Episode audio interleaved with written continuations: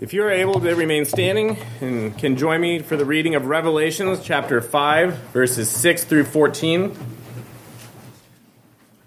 Revelation 5, verse 6 through 14.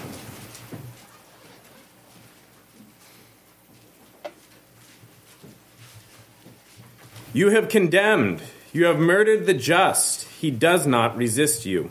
Not the right verse. that was James 5, anybody curious?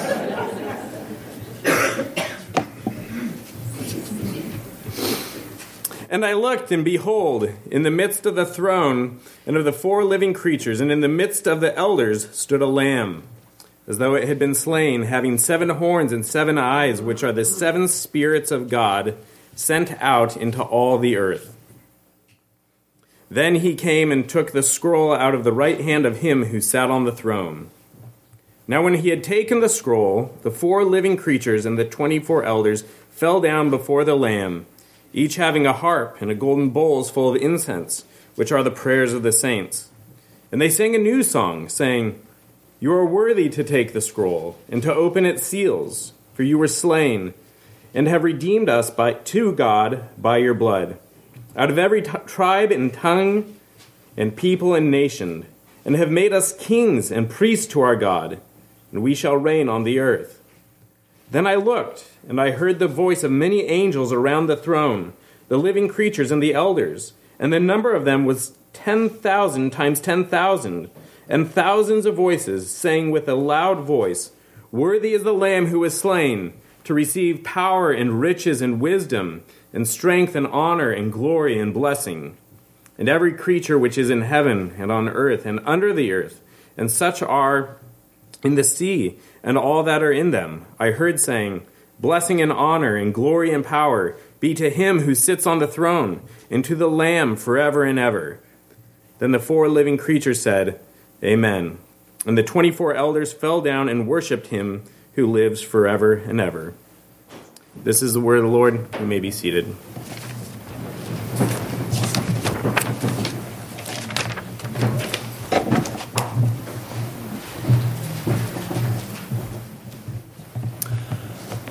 I'll be referencing that Revelation chapter 5 passage toward the end of the message, but uh, to begin with, I'd like to have us turn to John chapter 1, where the Lamb is introduced by his herald. John the Baptist introduces Jesus in John 1 as the Lamb of God.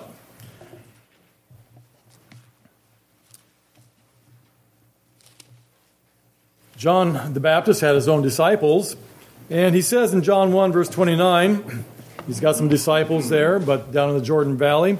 The next day, John saw Jesus coming toward him. And this is after the baptism of Jesus already. And John said, Behold the Lamb of God who takes away the sin of the world. This is he of whom I said, After me comes a man who is preferred before me, for he was before me. I did not know him. But that he should be revealed to Israel, therefore I came baptizing with water. So John says his whole mission was about the Messiah who was coming. Otherwise, John wouldn't have, wouldn't have come. 32 And John bore witness, saying, I saw the Spirit descending from heaven like a dove, and he remained upon him. I did not know him, but he who sent me to baptize with water said to me, Upon whom you see the Spirit descending and remaining on him, this is he who baptizes with the Holy Spirit. And I have seen and testified that this is the Son of God. And the, the next verse 29 says the same thing. A couple days later, John says, Behold the Lamb of God who takes away the sin of the world. And so the passage opens with the lamb, and all everybody who's Jewish knew about sacrifices in the temple and how we bring a gift to God. We bring a, a lamb to confess that um, we're debtors to God for our lives, and we take something innocent and undefiled, and we bring that as the gift, and we they would lay their hands upon the lamb and say, Take away my sins. I recognize that I'm a sinner. I'm in debt to God for the life that He gives to me. But then this passage we read closes with, I be, did behold him, and he is the very Son of God. He's God's Lamb, but he's also God's Son. And uh, a lot of uh, theology of identity going on with uh, just who is this Jesus of Nazareth. There was a recent TV show, I think it's called The Masked Singer, and it got on the news because one of their singers that was masked uh, sang, and they said, Well, it's not too bad. He's in the trial round. But when they, they took the mask off, it was, of all people, Rudy Giuliani. And I didn't know Rudy Giuliani could, could sing at all. And uh, it was controversial because uh, two of the judges didn't like Rudy's politics, and so they stormed off the stage. But uh, they were okay with it as long as, as long as he was masked. They were okay with this masked celebrity singer contestant.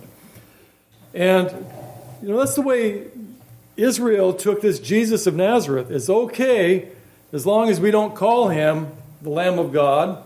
It's okay as long as we don't call him the eternal Son of God. And we get that picture in verse 14 of, uh, not verse 14, but verse 11 of John 1. It says, He came unto his own, and his own received him not. And as the identity of Jesus more and more is proclaimed, that uh, he is the promised one, then uh, more and more he's going to be rejected in his ministry. Jesus is not introduced by John as the expected one. And um, today there's another um, TV series that talks about the child. And this child is, is going to have power. And I won't tell you who that child is. But uh, his, his picture is, is around on, um, on uh, social media. And it, he's, an, he's an animation, is who he is. And Jesus is not introduced by John even as the King of Israel. But of all things, uh, John, who says in Matthew 3, says, Jesus, you come to me, I should be baptized. I, John, should be baptized by you. And Jesus says, Suffer it now to fulfill all righteousness.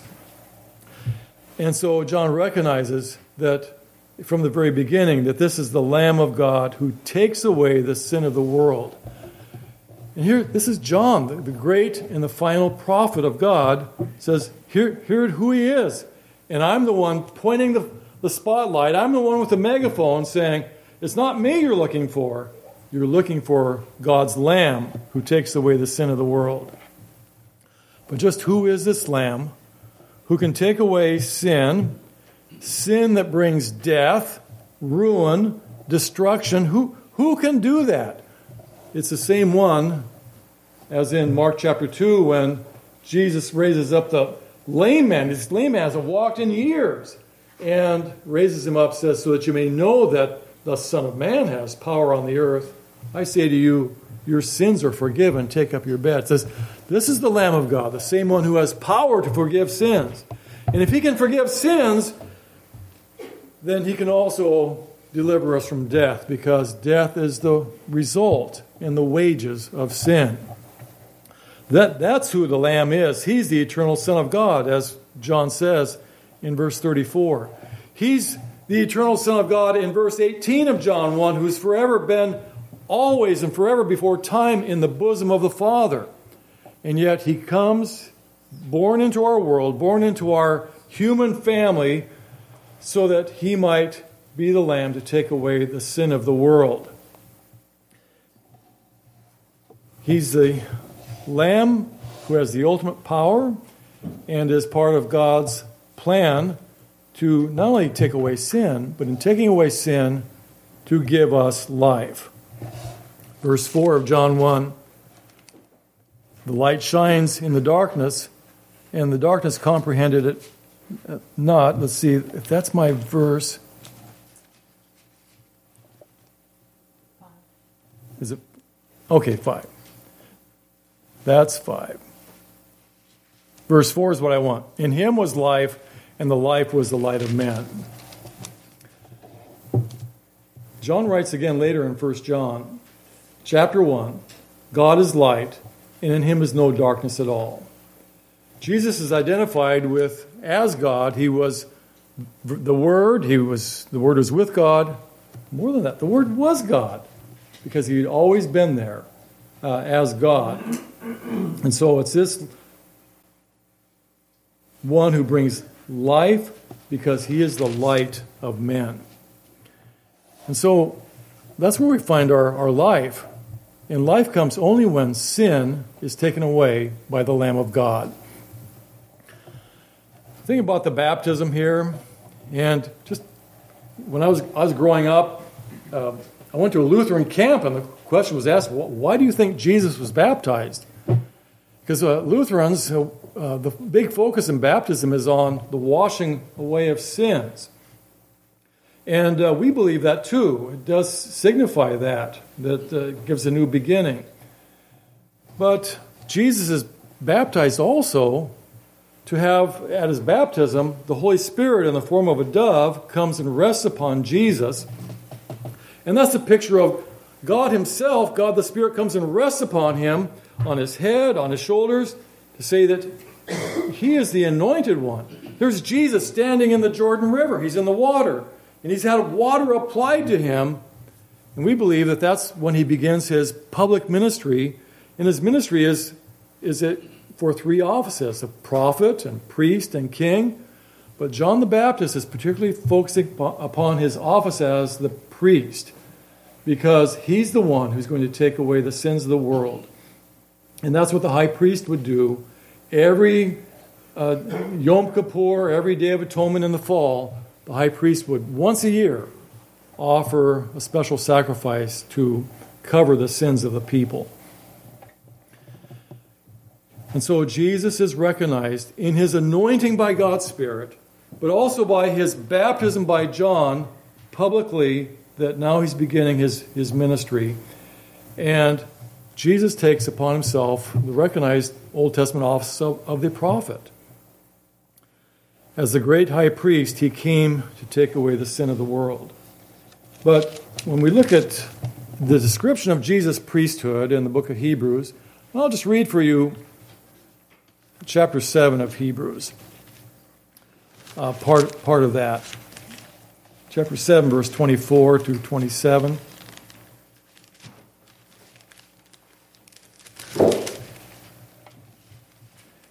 Therefore, he, that's the um, incarnate Christ, he is also to save to the uttermost those who come to God through him, since he always lives to make intercession for them.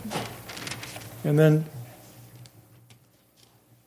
Hebrews 7:26 For such a high priest was fitting for us, who is holy, harmless, undefiled, separate from sinners, and has become higher than the heavens who does not need daily, as those high priests, to offer up sacrifices, first for his own sins and then for the people's. For this he did once for all, when he offered himself. There's the Lamb of God offering himself. There's the high priest who's been anointed to offer the sacrifice. And yet, why, would, why did God even become the God man? It's because he needed a body to uh, represent humanity, and he needed a body to offer up as a sacrifice pleasing to God.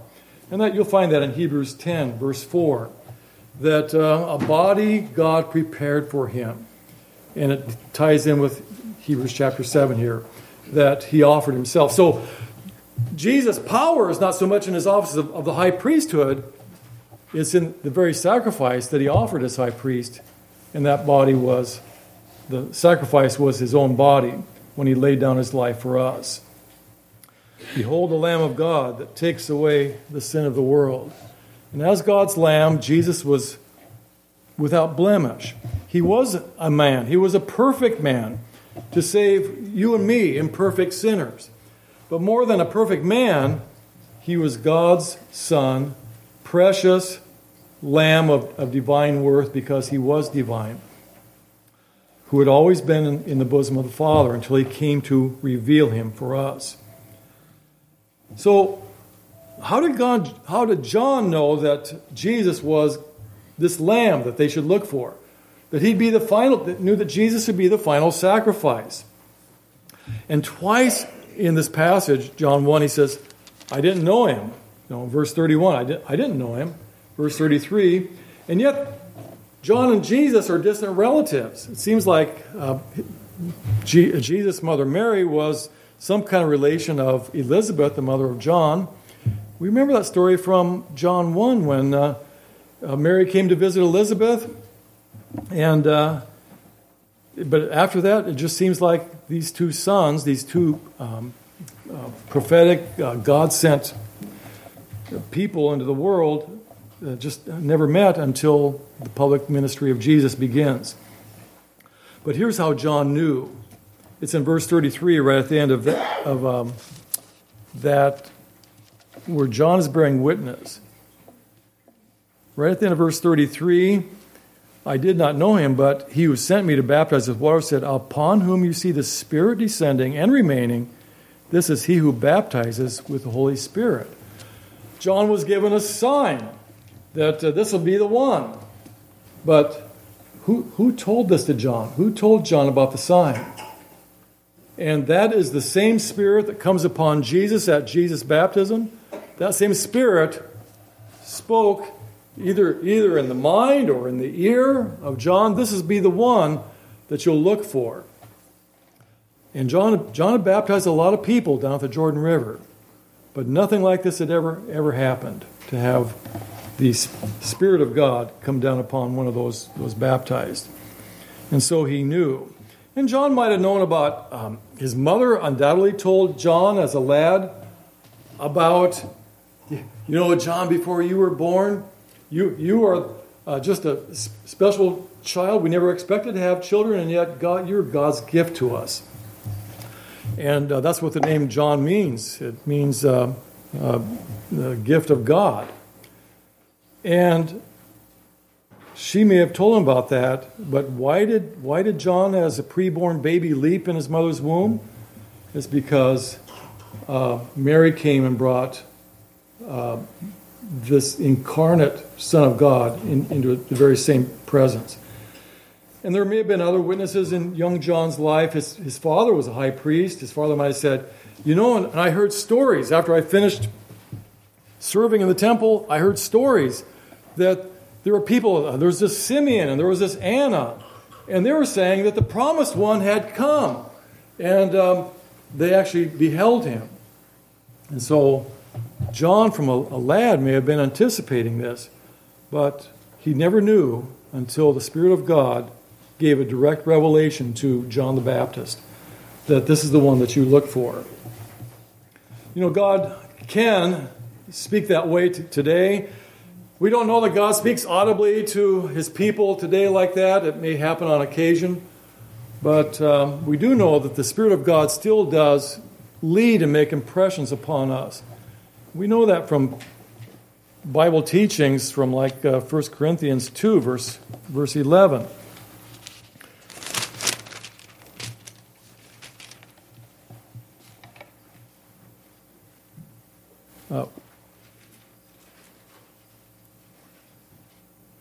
Uh, no one knows the things of God except the Spirit of God. Verse 12 Now we have received not the Spirit of the world, but the Spirit who is from God. And why? Uh, we have the Holy Spirit living in our hearts once we uh, are regenerated by the Spirit of God. He remains there he work, to uh, convict and to lead and illuminate us. But the rest of verse 12 goes on to say, Why does the Spirit reveal these things to us? So that we might know the things that have been freely given to us by God. So God wants us to know Him, He wants us to know what He has in store for us. And one of the greatest gifts that God gives us is His Word, revealed by the, by the Spirit, all the promises, all the plans of God laid out here, how God Himself, how He operates. And so the Spirit of God still works in the lives of people to illumine them, but especially from His Word, but also just time through impulses, leading. I better, I better go check on somebody. I better um, pray for somebody. So, God doesn't give a spirit to everybody, and uh, that's verse 14 of 1 Corinthians 2. Uh, the things of God are spiritually discerned. And if without that spirit, uh, we, can, we don't, can't know God. Uh, we just know the spirit of the world, but the spirit of God is totally distinct from the spirit of the world. So John the Baptist said, This is the one, the Son of God, the Lamb of God that takes away the sin of the world. But we know this is not the end of John's relation to Jesus. Jesus um, actually inherits uh, one or two disciples from John the Baptist.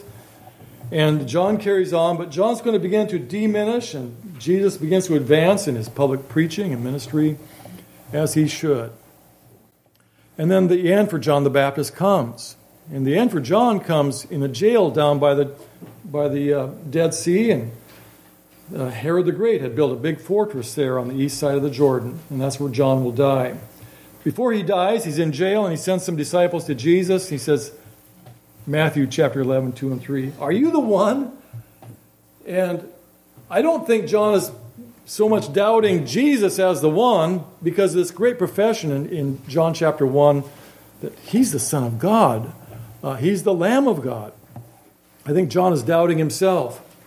He's, uh, uh, I expected greater things. I, I thought, I thought uh, he might set up his throne, or I, I thought uh, if he has healed other people and if he's delivered them from demonic oppression, he could deliver me from Herod Antipas. Herod's got me locked up here. And so he might have been uh, doubting himself or been confused about what to look for. And Jesus does not upbraid John when he sends a message back. And he says, You don't have to tell him if I'm the one, but you tell him what my ministry has been. That the lame are walking, the deaf are hearing, and that the poor are having the gospel preached unto them. Tell him that. And that's all it would take. And then John, John the Baptist could die in peace. And so, for us, Jesus gives us assurances also. And we see it uh, through the promises. You see, but the promises have to be mine before I, I draw any benefit from biblical promises. But then um, we see other things around us, other things that the Spirit of God is doing. We keep praying, praying, and then a prayer is answered. I didn't expect God to answer that prayer. And God answers a prayer and says, I haven't left you. Um, we have an unexpected friendship in the time of need. Just, just when I need a friend, somebody calls or somebody stops by. Surprising conversions. Um, I never expected that person to, you know, but who are we to sell God short? With God, nothing is impossible. God can work in any, any life He wants to. And so, those are assurance that God, assurances that God gives us that He's still keeping His word, keeping His promises, and keeping close to us, and that He's going, uh, giving us life. Well, we thank God for God's grace to prepare and call a person like John the Baptist. It was a divine mercy to that generation to, to have a herald to go out and sound the trumpet and say, It's time, get ready to meet your, your king. He is the eternal Son of God. He's going to give you life, but first, before he gives you life, he's going to take away the sin of the world. And so, and that broadens it out beyond Israel. It's not just our sin, but it's a sin of the world to include people like us beyond, beyond the originally chosen nation. You know, the Apostle John has more to say about the Lamb, and we read that from Revelation chapter 5. So I'm just going to turn there to focus for a few minutes on what the book of Revelation says about the Lamb of God. We'll start in, in chapter 5 there.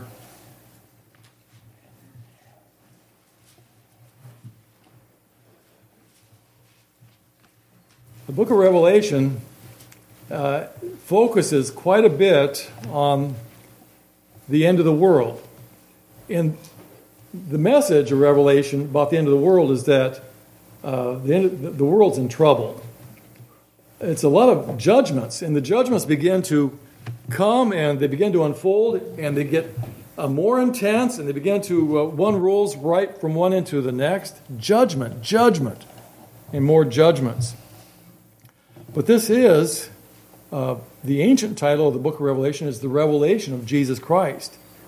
And we look in the first chapter of Revelation, and here is the exalted, glorified Christ portrayed in chapter 1 of Revelation as uh, anything but, but the Lamb. Um, anything, you know, it's, it's, not the humble Jesus, but it's the glorified uh, God who's been sitting at the right hand of the Father after his ascension to heaven. But now, Jesus has his day. It is the revelation of Christ, and it is the end of history. Christ is coming back in power. And right now, we're waiting. We're waiting for the end of history. And it seems like sinners have their day. Sinners have had their day all through history since Jesus came the first time. But the Bible talks about, especially in the Old Testament prophets, the day of the Lord. And that's the book of Revelation. And God, who appears to be silent sometimes,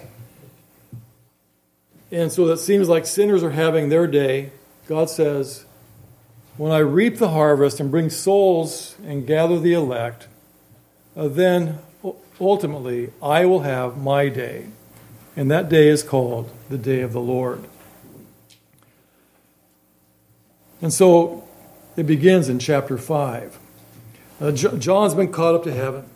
And uh, some things are beyond words for John when um, what things he's seeing, but he hears things and he hears intelligible voices. And he says, um, I saw, verse chapter 5, verse 2, I saw a strong angel proclaiming with a loud voice, Who is worthy to open the scroll and to loose its seals? And so there's a big scroll, and it's got seven seals on it. And when you have to have the proper authority to crack those seals because those seals are put there for a reason. It's just not for any recipient. And this is a scroll of six to seven judgments. They're going to be opened up. And as the scroll is open, there's a judgment. Roll it further, there's another judgment. And those, as the, Christ will open the scroll, the judgments begin to take place in the next chapter, chapter 6. And so uh, John's observing all this and he gets um, engaged in it. and He gets uh, even somewhat uh, passionate where he starts crying in verse 4. And so one of the elders said in verse 5 of chapter 5 Do not weep. Behold, the lion of the tribe of Judah, the root of David, has prevailed to open the scroll and to loose its seven seals.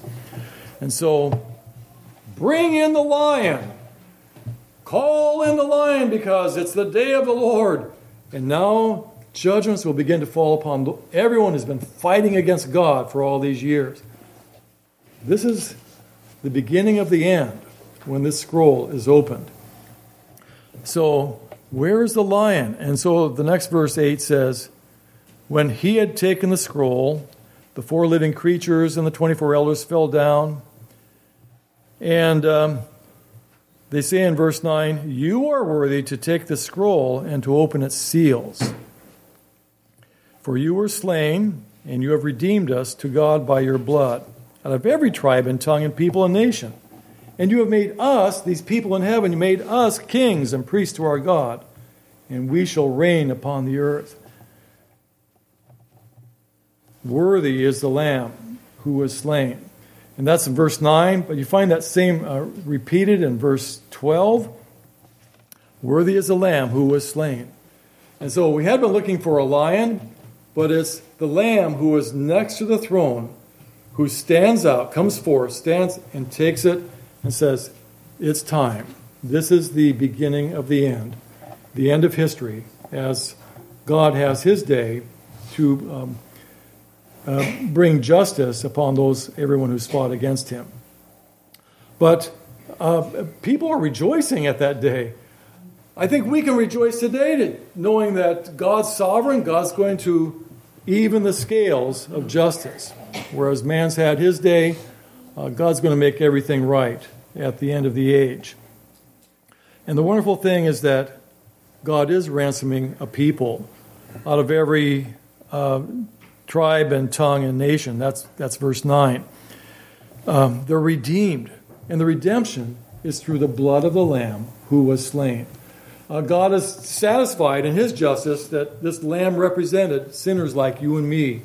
Say, uh, I will save them from the final judgments. I will bring them into my uh, kingdom, and not only to redeem them, but verse 10 is the positive verse.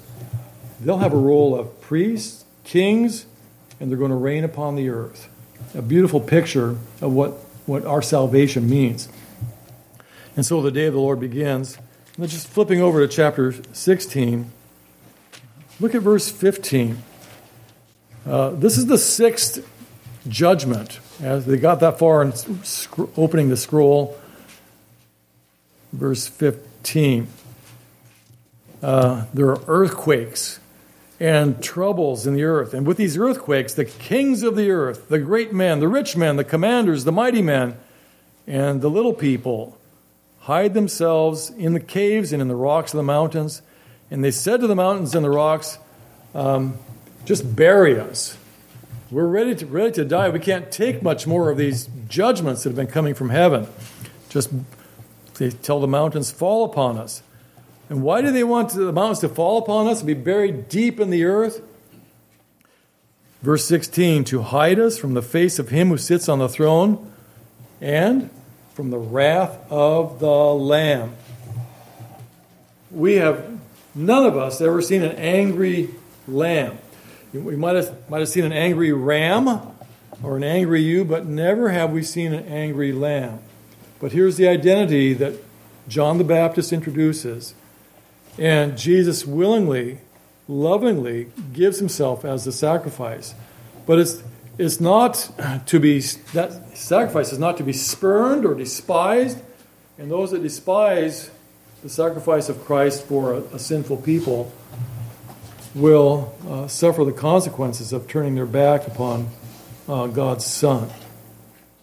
The wrath of the Lamb. Lamb. And he alone, Jesus is the one who has the authority to judge uh, sinners, those made in, in the image of God but fallen and corrupted, and he will stand in judgment.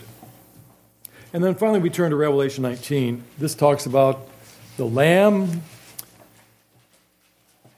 at the end. Revelation 19 is Armageddon, it's the final battle of um, the rebellion against God in history. And are you aware that there are two suppers in this chapter 19? There's the supper of the Lamb, the, it's a bridal supper, but then there's also another one. It's in verses 7, chapter 19, verse 17. And I'm just looking toward the end of verse 17. There's been a, a great warfare, and it appears to be uh, in, in Palestine, um, according to other parallel passages in the Old Testament. And it's right at the end of verse, did I say 19? Uh, let's see, 17 at the end. Now God calls the birds, Come and gather together for the supper of the great God, that you may eat the flesh of kings and captains and mighty men and horses, and the flesh of people, free and slave, small and great. Sounds a little bit like chapter 6 you know, this, the big people and the, the little people. But anybody fighting against God will have to deal with the wrath of the Lamb. And uh, there's, there's the supper. But there's another supper, and that's in verse 7 and also verse 9 of chapter 19. Let us be glad and rejoice and give him glory because the end is here now. For the marriage of the Lamb has come, and his wife has made herself ready. Verse 9 Then he said to me, Right, blessed are those who are called to the marriage supper of the Lamb. And he said, These are the true sayings of God. You know, if you had a choice, I think we'd all want to go to that, that uh, bridal supper of the Lamb at the end of time. And um, actually, a blessing is pronounced upon we who, who are invited. So if we're invited there, it's, uh, it's going to be a day of, of rejoicing. You know, yes, it's a day of reckoning, but it's a day of rejoicing. and it means we're protected. God has caught us up, He's called us up out of this world. And it seems like this is going to be, um, it could well be in, in heaven, in the presence of, presence of God, to have that wedding feast of the Lamb. And the bride is, is there, and you and I are the bride. And we're given uh, white clothing, uh, linen to say we're acceptable in God's presence. But uh, the only one, uh, the only ones who are invited to the, the Last Supper on the battlefield are the birds. And that's one we want to avoid. Blessed are those who are invited to the marriage feast in heaven. But cursed are those who are not found at the marriage feast of the Lamb, and those will be the ones, uh, that type will be found at the, uh, the feast for the, uh, for the birds. I draw to a conclusion here. We've been talking about God's Lamb. He takes away the sin of the world. He brings life by taking away that sin.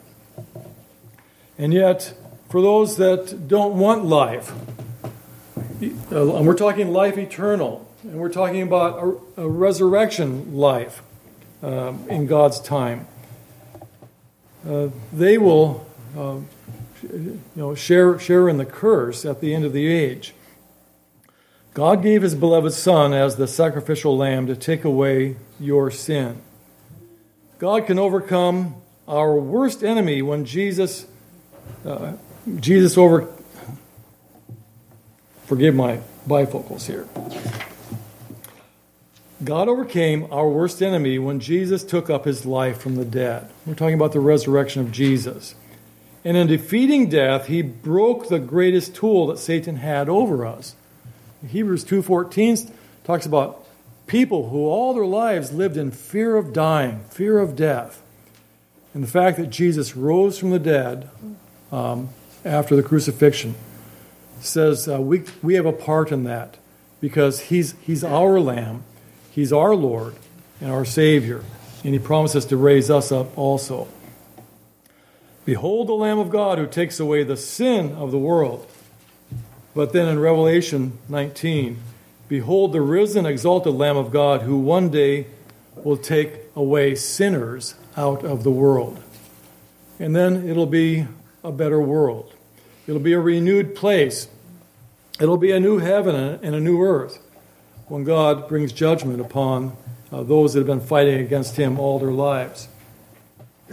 And so there are these weddings, and we want to be at the wedding feast of the Lamb.